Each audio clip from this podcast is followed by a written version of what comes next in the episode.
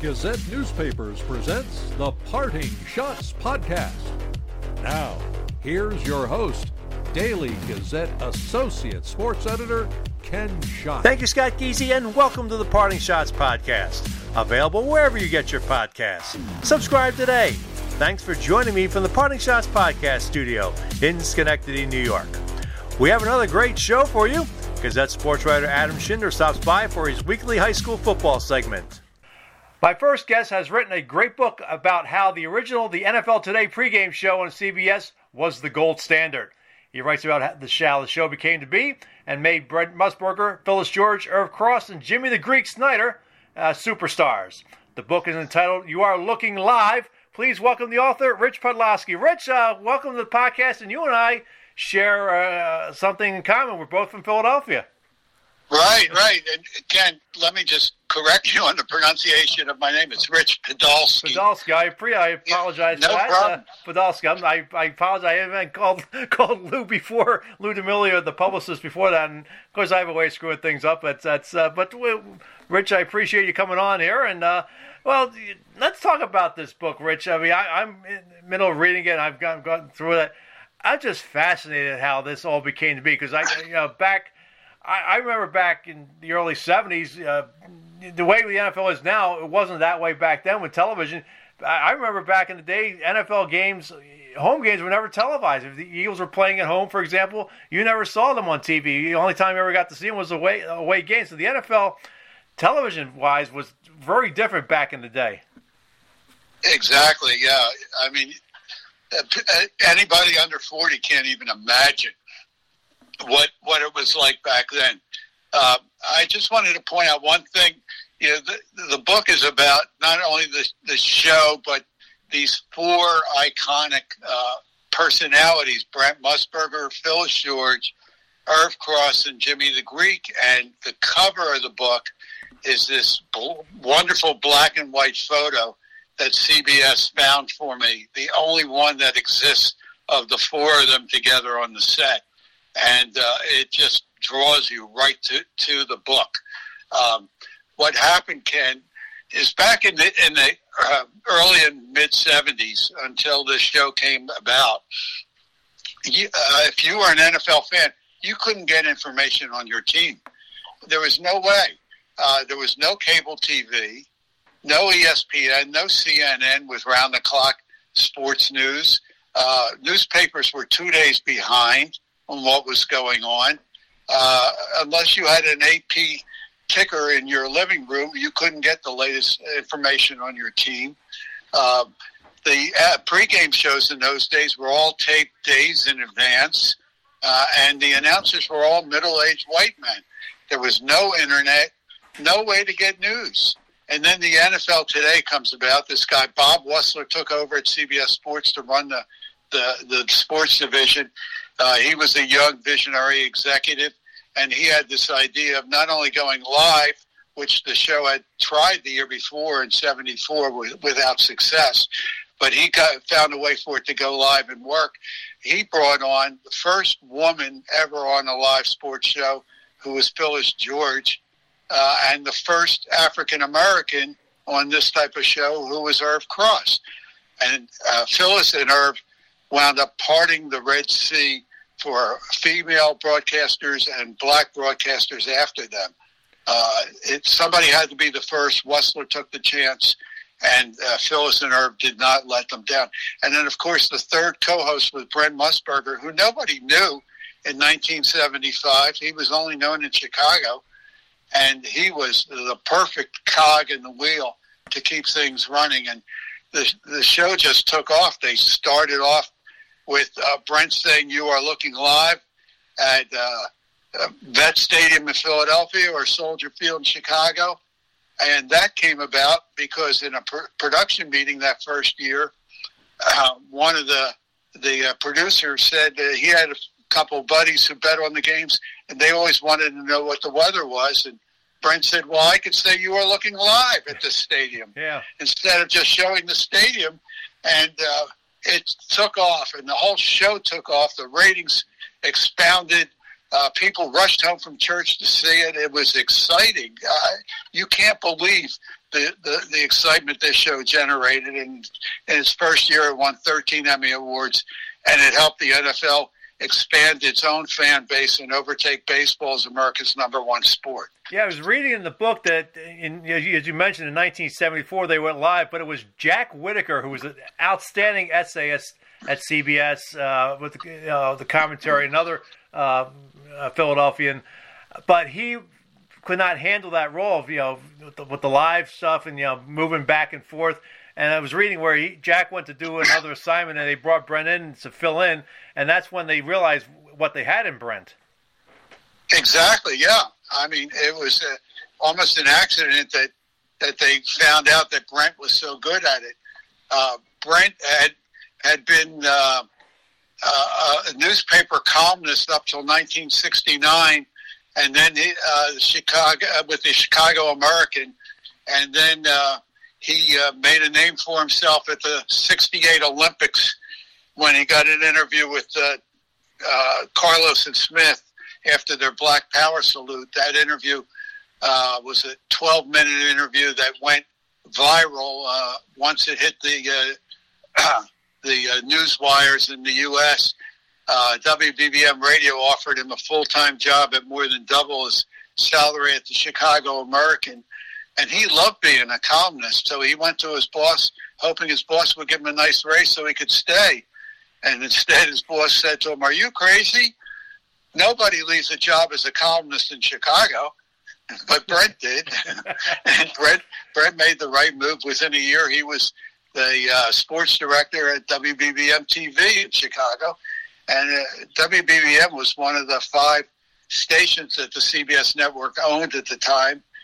And if you were there, uh, you could you could uh, move to the network if uh, you uh, knew the right people.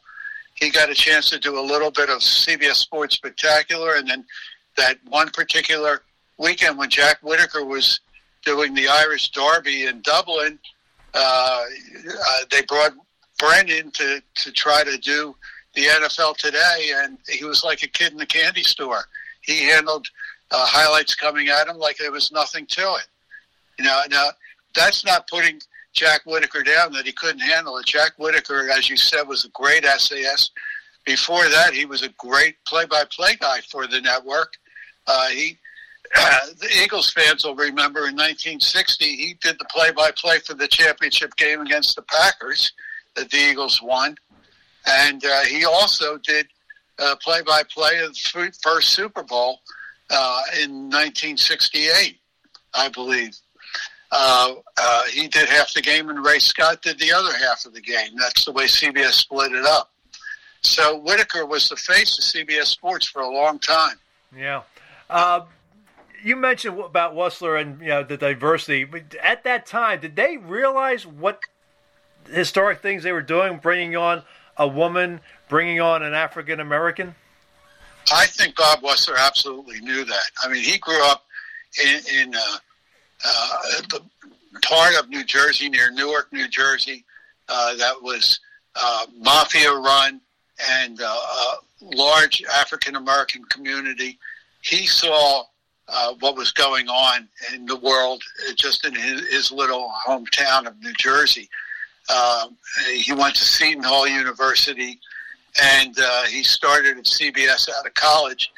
He was uh, he was uh, well aware that he would be taking a chance, but he had built up a lot of equity with the network.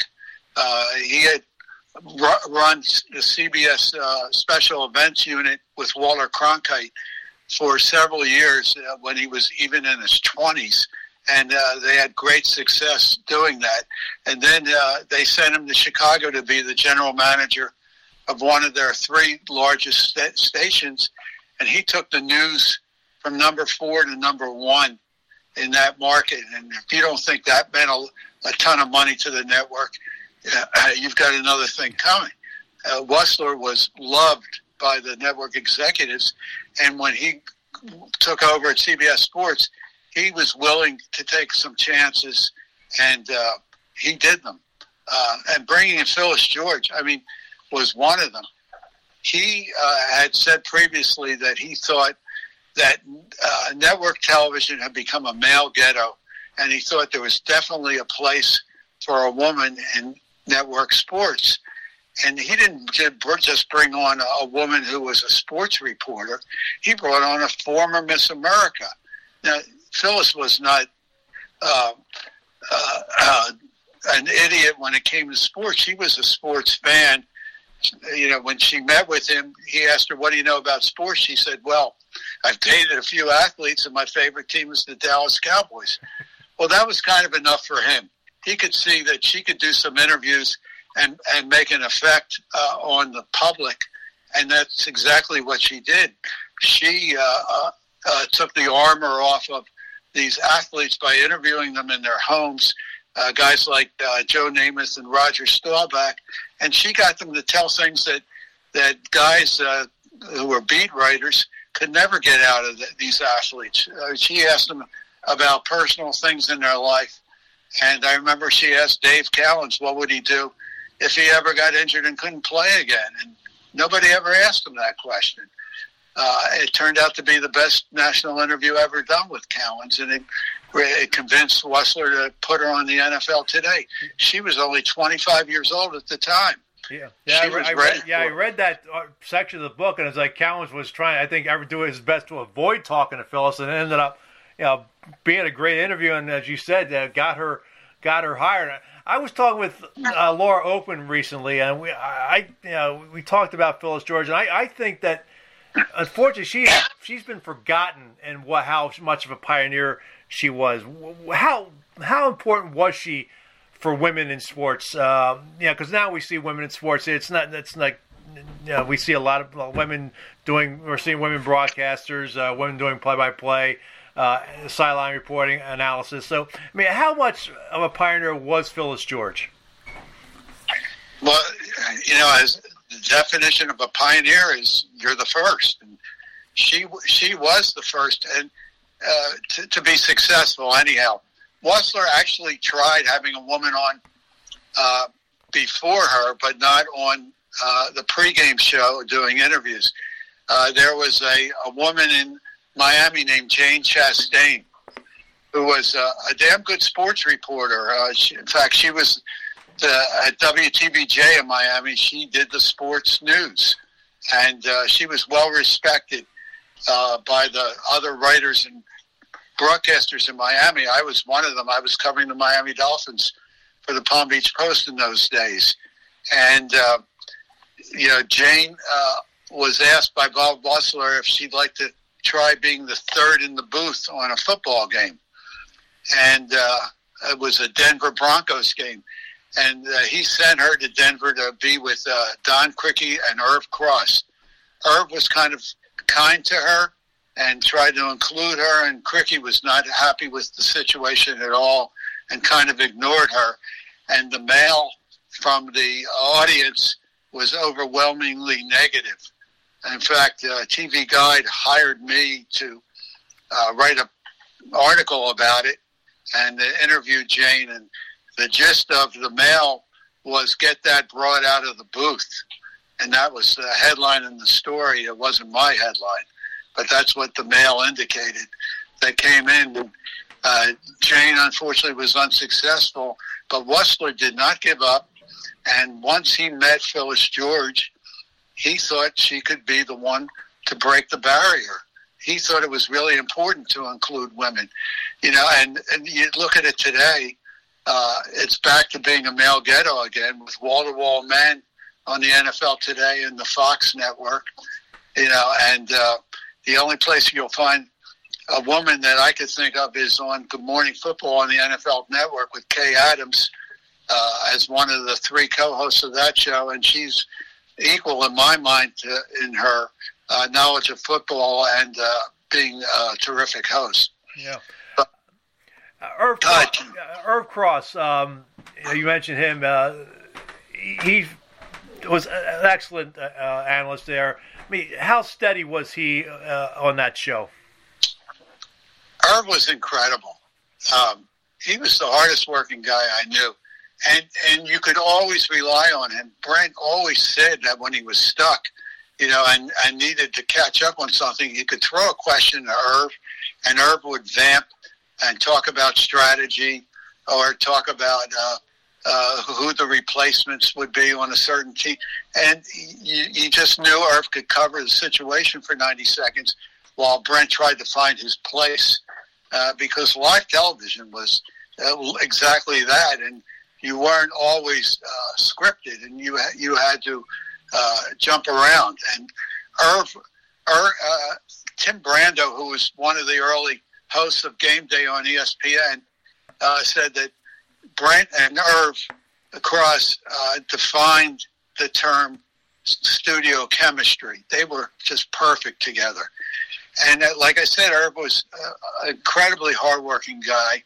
It, for me, it started when he was like 10 or 11 years old. He, he was a part of a family of 15 children. He had a widowed father. Uh, his father would leave for work at 5.30 in the morning, but Irv would get up even earlier than that at 5 a.m. and get the coal that they left on the sidewalk for his family, and Herb would shovel it into the family's furnace so that when all his brothers and sisters woke up, the house would be warm. And then uh, he was uh, equally hardworking at Northwestern, where he played for Ara Parseghian and played uh, both ways, defensive back and, and wide out. Uh, in fact, for a long time, as a wideout, he had the, the longest touchdown uh, pass in, uh, in Northwestern's history, and it came against Notre Dame, and it was the deciding touchdown in that game. And with the Eagles, they made him co-captain his first season, uh, even though he was a seventh round draft choice. They knew how smart and brilliant he was. And uh, uh, then, as uh, an Eagle player, he found out that NFL Films was located in Philadelphia and he's on his own. He would go there every uh, Monday on his day off to find out information about other teams in the league. So Irv Cross was a guy who always wanted to know more, and he was totally prepared when his opportunity came. Yeah. Jimmy the Greek Snyder came aboard a year later, 1976, and obviously now you know NFL has embraced gambling. We see all these commercials for DraftKings and FanDuel and all that stuff. But back back in the 70s, uh, gambling was really frowned upon, even though the league knew uh, people were betting on these games. And Jimmy the Greek came along.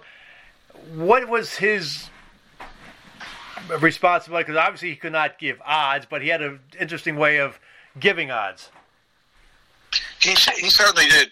First of all, when they when they brought Jimmy the Greek on in 1976, the Greek was all, already uh, very, very well known. He was probably the most famous gambler in the country. He had uh, a football odds column where he printed the odds uh, on these games and the point spreads, and that was syndicated in more than 300 papers. So newspapers were starting to print odds.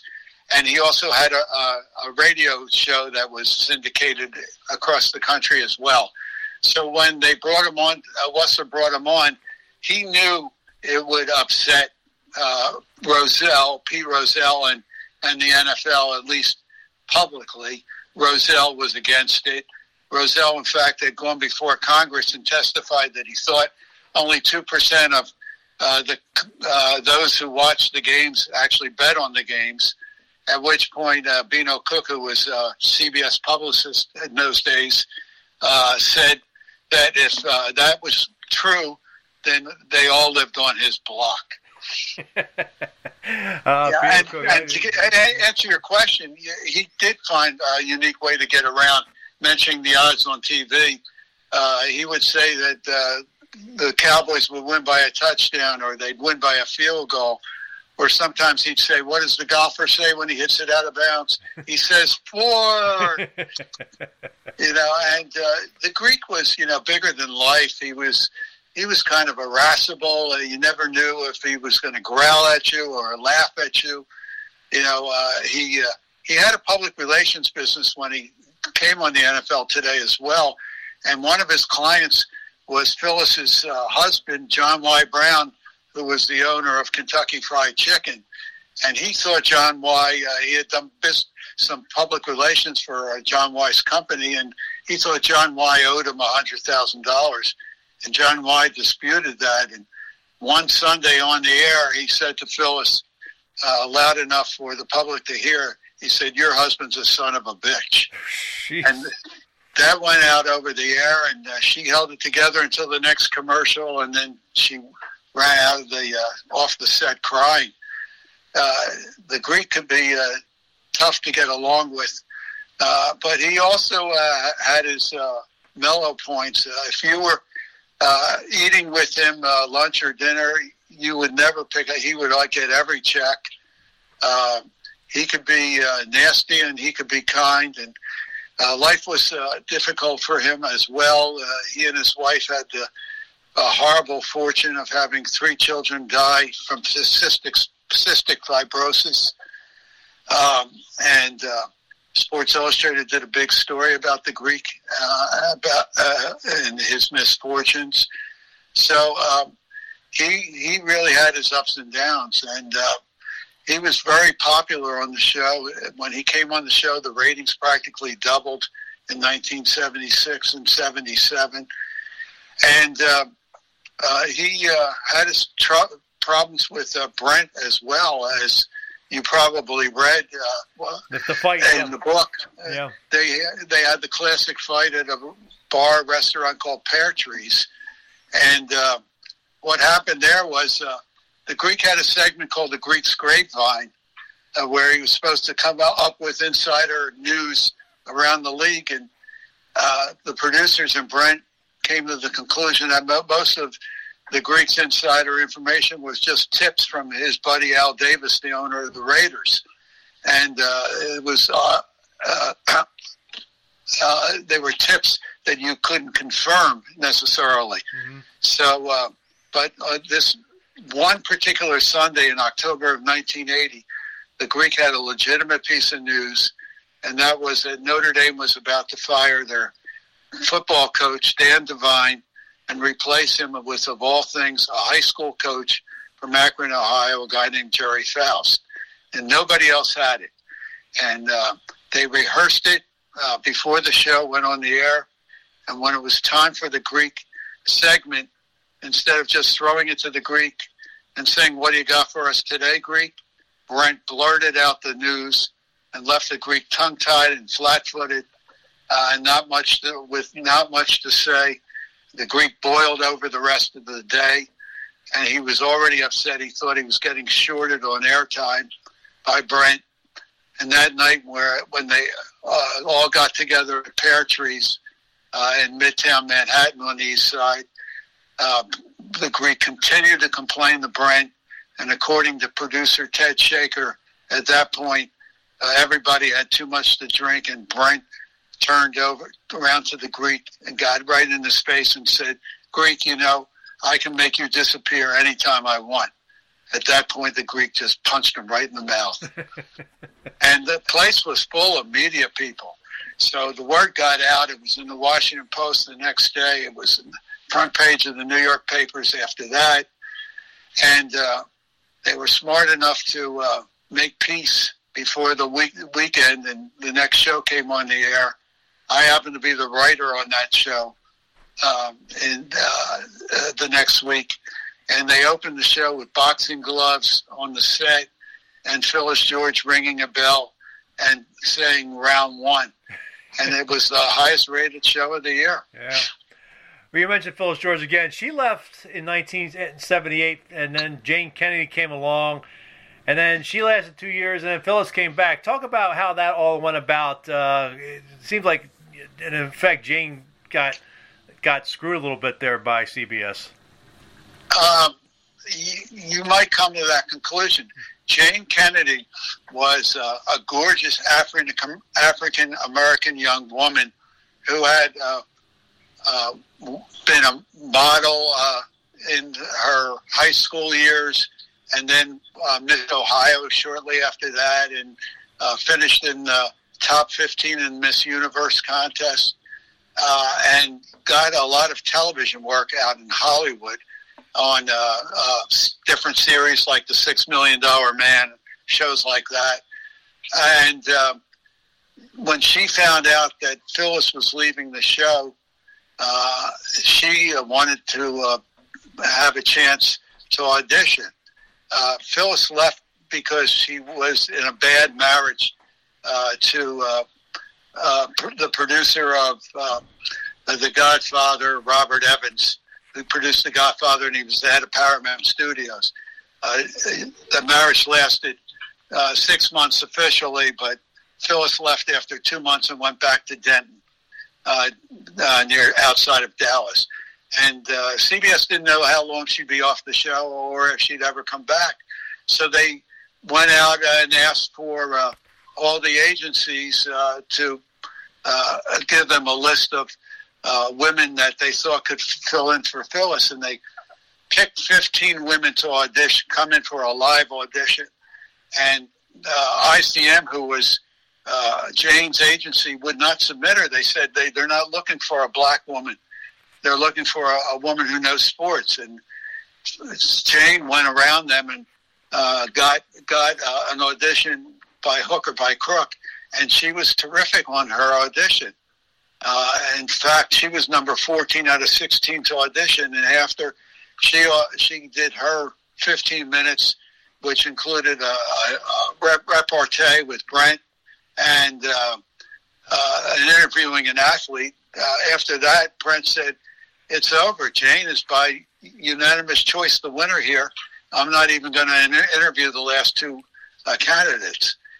And uh, Jane thought she had the job until uh, the head of the network at that time told her, uh, well, we have to get the okay from the southern affiliates because if we bring you on the set, it'll be you and Irv and, and Brent, and that'll be two blacks and one white, and we're not sure the southern affiliates will go for that. And uh, the, the way they solved that problem is they brought uh, Jimmy the Greek on the set too to balance it out. And the Southern affiliates looked at her tape and had no problem with Jane coming on. So she did a nice job on the show for two seasons. But when Phyllis was ready to come back, CBS uh, didn't tell her that they were going to remove her and bring Phyllis back. They just fired her hmm. uh, for, for, really what I uh, saw as unjust cause. They could have easily kept her uh, working for CBS uh, and doing things for CBS Sports Spectacular and other interview situations, but they just let her go. And uh, it just seemed totally unfair to me. Uh, and uh, she went on to uh, um, be the the host of a show called Greatest Sports Legends for six more years, and she did a great job on that show. In fact, she uh, hosted the, the 30th anniversary of that show where they brought all the live legends back. It was one of the highlights of her career. Yeah. And then after, after that, she decided she was going to uh, raise a family.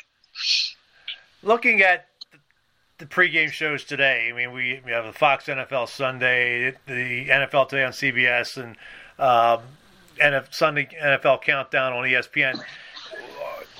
Are they do they seem the same as the original NFL today, or are they just totally different and something that maybe not as good as what we saw back uh, in the days of uh, the 70s and 80s? It's a tough question. You know, back then the show was only a half hour and there were just 22 minutes of airtime. So um, it really uh, centered on the personalities. Uh, those four personalities were really outstanding personalities. Uh, in fact, uh, I write about what it was the start of sport, uh, what's called sports personality broadcasting, where uh, shows like that started to really emphasize their personalities on the show. And today you've got uh, on CBS you have, have the personalities on the NFL today, like uh, James Brown and, and Coach Cowher. And uh, on Fox, you've got uh, uh, Terry and Howie. The, the personalities are, are ruling the day. And again, it's like I said, it's all men. And the shows today are an hour long, and they have a lot more time to get things in on fantasy football and, and even gambling and point spreads, uh, which uh, you know, we talked about weren't were, were frowned upon in those days. Uh, I think the, the shows in the old days were better uh, because they were more fun.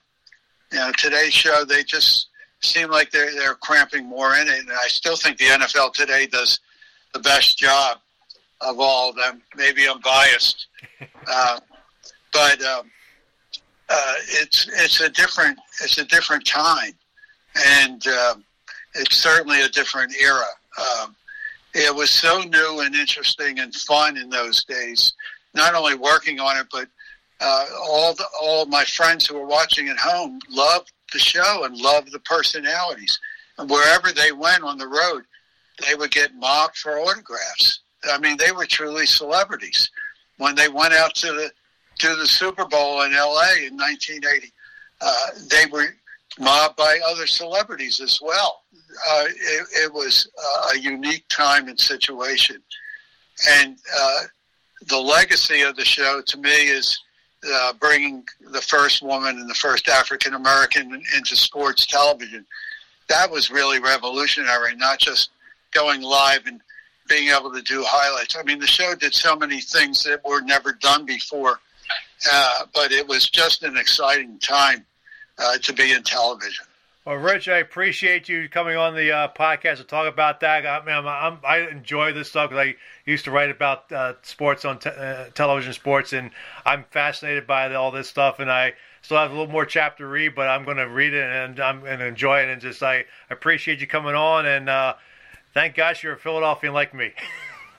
yeah, I just want to say the name of the book again is yes, "You Are please. Looking Alive. How the NFL Today Revolutionized Sports Television."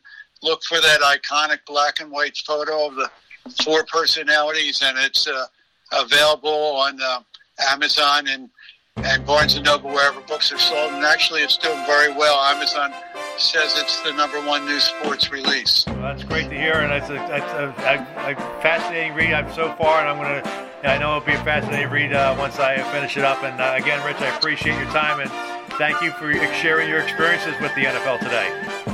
Thanks, Ken. I enjoyed it. I appreciate that. Coming up, Gazette sports writer Adam Shinder joins me to talk high school football, and we'll have the final power rankings of the season. You're listening to the Parting Schotts Podcast.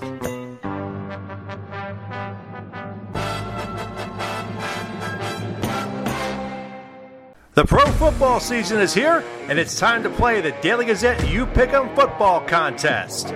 Predict the winners of the weekly games via your You Pick'em online account. The fan with the most correct points each week gets his or her name in the Daily Gazette on Thursday and wins a $100 ShopRite grocery card. The fan with the most overall points after 23 weeks wins a $1,000 travel voucher and could win a trip to Hawaii. For official rules, go to dailygazette.com slash football. The You Pick'em Football Contest is run by the Daily Gazette Advertising Department and not associated with the Daily Gazette Sports Department. Hi, I'm Miles Reed, editor of the Daily Gazette, and you're listening to the Parting Schotts podcast with Daily Gazette Associate Sports Editor Ken Schott.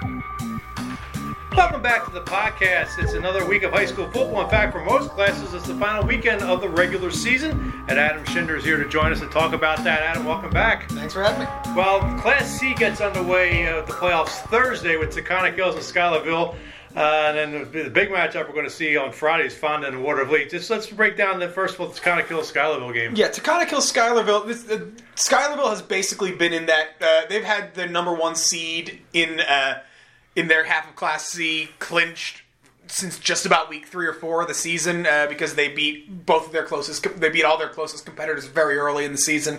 Taconic Hills gets in as the four seed uh, from the South Division. Uh, Schuylerville's looked really, really good, especially on defense. They've looked pretty much untouchable against Section 2 opponents all season. Yeah. Uh, Friday night, we'll have the other three quarterfinal games. Fonda, Fultonville, and Watervliet. Our friends at Spectrum News want to be televising that game. What do you see in that one? Yeah, that's a really, really interesting game because Fonda Fultonville is the four seed here, and they're probably way better than a four seed. They lost close games to both uh, Hoosick Falls Tamarac and Schuylerville, the two teams seated ahead of them, and they had to forfeit because of uh, COVID protocols to Voorheesville, which dropped them out of the three seed uh, into the four seed. So it really makes up an interesting uh, an interesting dynamic here. Watervliet lost its opening game week zero to, to Cobleskill Richmondville and has looked just fantastic the rest of the season. Hasn't lost since. Really, really interesting because Fonda Fultonville, in the games they've played against uh, teams that aren't Hoosick Falls Tamarac and Schuylerville, have looked really, really good. They've won their last two games 87 to nothing. Yeah. Cobleskill Richmondville is at Voorheesville. Yeah, another really, really interesting game. Cobleskill Richmondville uh, has has played has a re, has a win over a over a Watervliet team that beat Voorheesville. Was very early in the season. Don't know uh, what things have changed. Voorheesville's another team. They've only lost to Watervliet very early in the season, so they're coming in very hot as well. Uh, just a, just an interesting matchup there to see uh, how that shakes out. Especially, it's a tough one because the winner there is going to get Schuylerville. And then the other Class C game we'll see Friday is Hudson at Hoosick Falls Tamarac. Yeah, Hudson's a team in the games they win, they look absolutely incredible. It's a team that will, you're not surprised if they put up uh, 50 to 60, 70 points even in a game. They play fast pace, they have a lot of athletes. Hoosick Falls Tamarac has gone out, uh, and again, they've, they've, their only, their only blemish this year was an early loss to Schuylerville really, really good team with a very good quarterback in Jake Sparks. Uh, this season has really felt like a uh, like a long like a long and winding road to a rematch between Schuylerville and Hoosick Falls Tamarac. Uh, be interesting because Hoosick Falls Tamarac gets the Fonda Fultonville Watervliet winner next week. If they advance, that's potentially a fantastic game. So who are we who are we going to see next weekend in the semifinals? Uh, I mean, I I have no belief that Schuylerville won't be there. I believe I believe Hoosick Falls Tamarac will be there. Those other two games are very much coin tosses. I'm going to say that Voorheesville beats Cobleskill Richmondville. I have a sneaking suspicion that Fonda Fultonville wins that game. Uh, it would it would be an upset, but not a really big upset. It seemed all along that the North Division is stronger than the South. Okay, so the uh, other classes get ready to finish their regular seasons this weekend. Uh, the matchup in Class AA we're looking at is Shen at CBA. Yeah, this is a, this is this one. The playoffs teams are set in Class AA. Shaker, Shenendehowa, CBA, and Guilderland are going to the playoffs. That won't change. Shaker is the number one seed. That won't change. This Shen CBA game is going to really determine how the seeding uh, shakes out. If Shen wins, it's fair. It's very cut and dry. Shen's number two, Guilderland's number three, CBA's number four. If CBA wins, then we're looking at a three-way tie for three spots. Quarter points are going to determine how that works out. So it's going to be some fun. Chaos. We love chaos. chaos. Let's let's talk about chaos because Class A is where there's pretty much guaranteed to be some chaos. Uh, so the uh, after last week, the top three teams in the Capital Division, Amsterdam, Averill Park, and LaSalle, are all one and one against each other. All three games were decided by one point. Two of them were decided in overtime. These teams all play. Amsterdam's game against Albany is essentially a meaningless game since Albany is not playoff eligible. They're a member of the Capital Division, but it won't count towards the tiebreaker. LaSalle goes to Troy. Uh, Averill Park hosts Columbia. But if everyone wins as expected, this is going to come down to a three-way quarter points tiebreaker, where the two teams with the best quarter points will advance to the playoffs. Looking at the math right now, that favors uh, Averill Park and LaSalle. Uh, it will depend on how those games shake out. If expected, that's how it looks. Uh, but it's going to be tough because Amsterdam, uh, which was undefe- which undefeated, was two minutes away from finishing off an undefeated season uh, and a division championship, is probably going to know by the time they kick off Saturday whether they're going to the playoffs or not. Just unbelievable. I remember, you know, just hearing that Amsterdam, what happened with that game was just incredible. Crazy, crazy game. And then the other division, Burnt Hills is locked in as the number one seed. Uh, the number two seed is going to be determined Saturday afternoon. Niskayuna and Queensbury, the winner of that game, moves on to the playoffs. They'll face the Capital Division champion. Wow. So lots of fun in the Class A. And then Class B, uh, we'll see first of two matchups between Ravena and Glens Falls. Yeah, Ravena and Glens Falls. This is interesting because Class B and Class D as well, which is basically in a crossover week, they don't start the playoffs till next week, but the playoff matchups are, are set. Uh, so in Class B, Ravena Carmen Selkirk is going to play at Glens Falls this week, and then they're going to go back a week later and play them in a game that actually means something in the semifinals. Uh, meanwhile, Schalmont will host Gloversville uh, in the other semifinal next week. Just interesting to see in, in a scenario like that. You know, do teams give their players a chance to rest?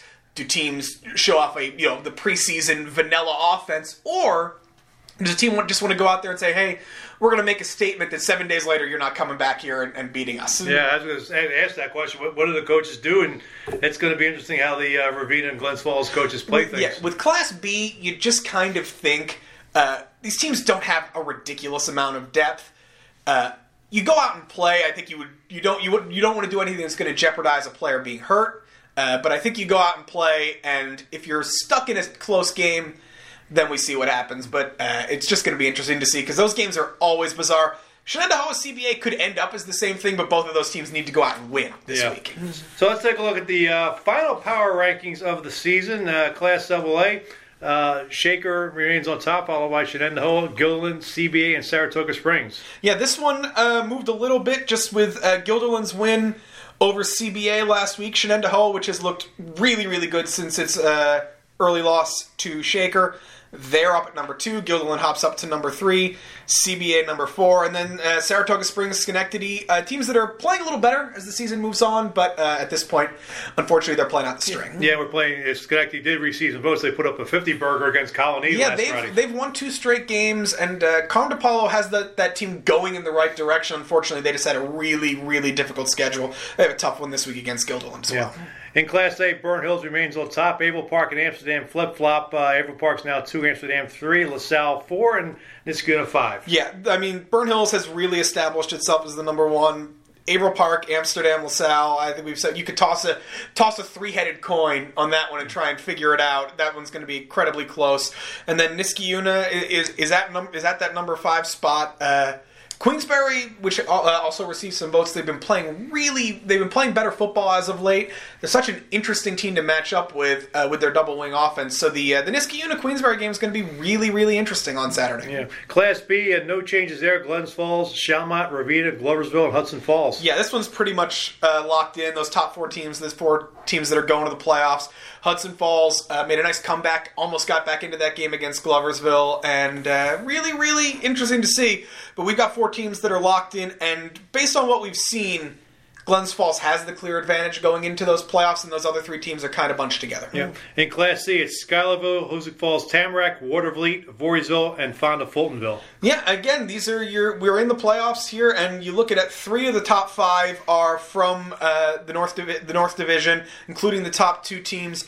Watervliet's a team that very much flew under the radar. Voorheesville as well because they lost some games. They lost games early, uh, and they lost games to teams from the other division.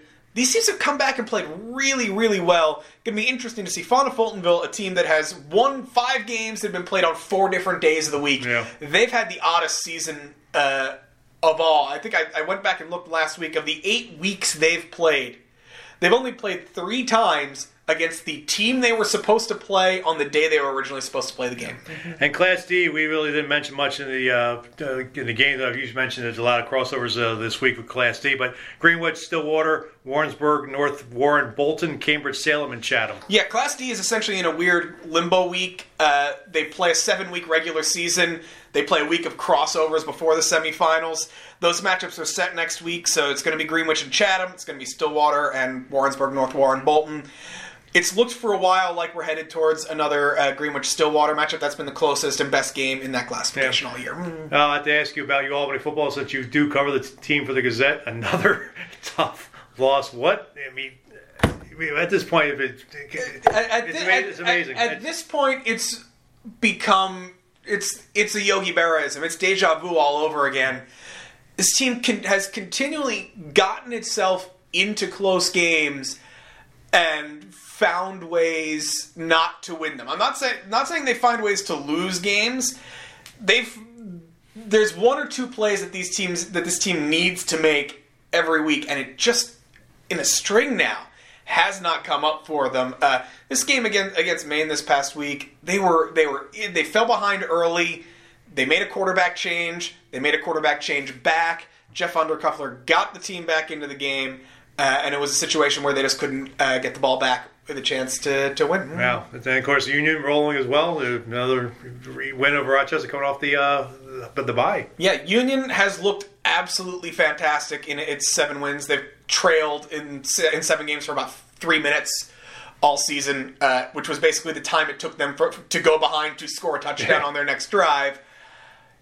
you're looking at a team that now plays three very crucial games, three straight weeks. They play Hobart, they play Ithaca, and then November 13th. And unfortunately, RPI no longer undefeated. We were hoping that we might get an unbelievable undefeated, undefeated Dutchman Shoes game Yeah. uh, for the first time in two years.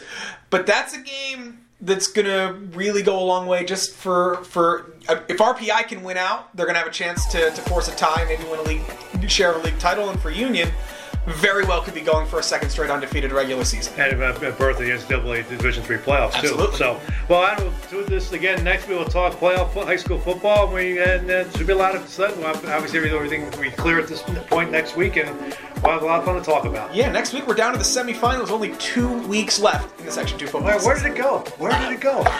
Do not know. Well, Pat, appreciate it. Uh, we'll talk next week. Thank you very much. That's Adam Shinder. We're back to wrap up the podcast in just a moment.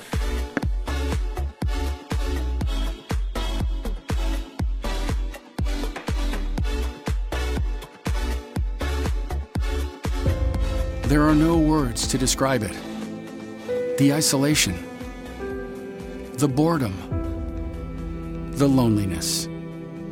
If you're wondering where your teenage son or daughter's spirit went, you're hardly alone. The past year has been devastating, especially for them. But here's the good news they might just find it again, playing high school sports. Workouts that stimulate, teammates and coaches that care, the sense of belonging so many of us have been missing lately.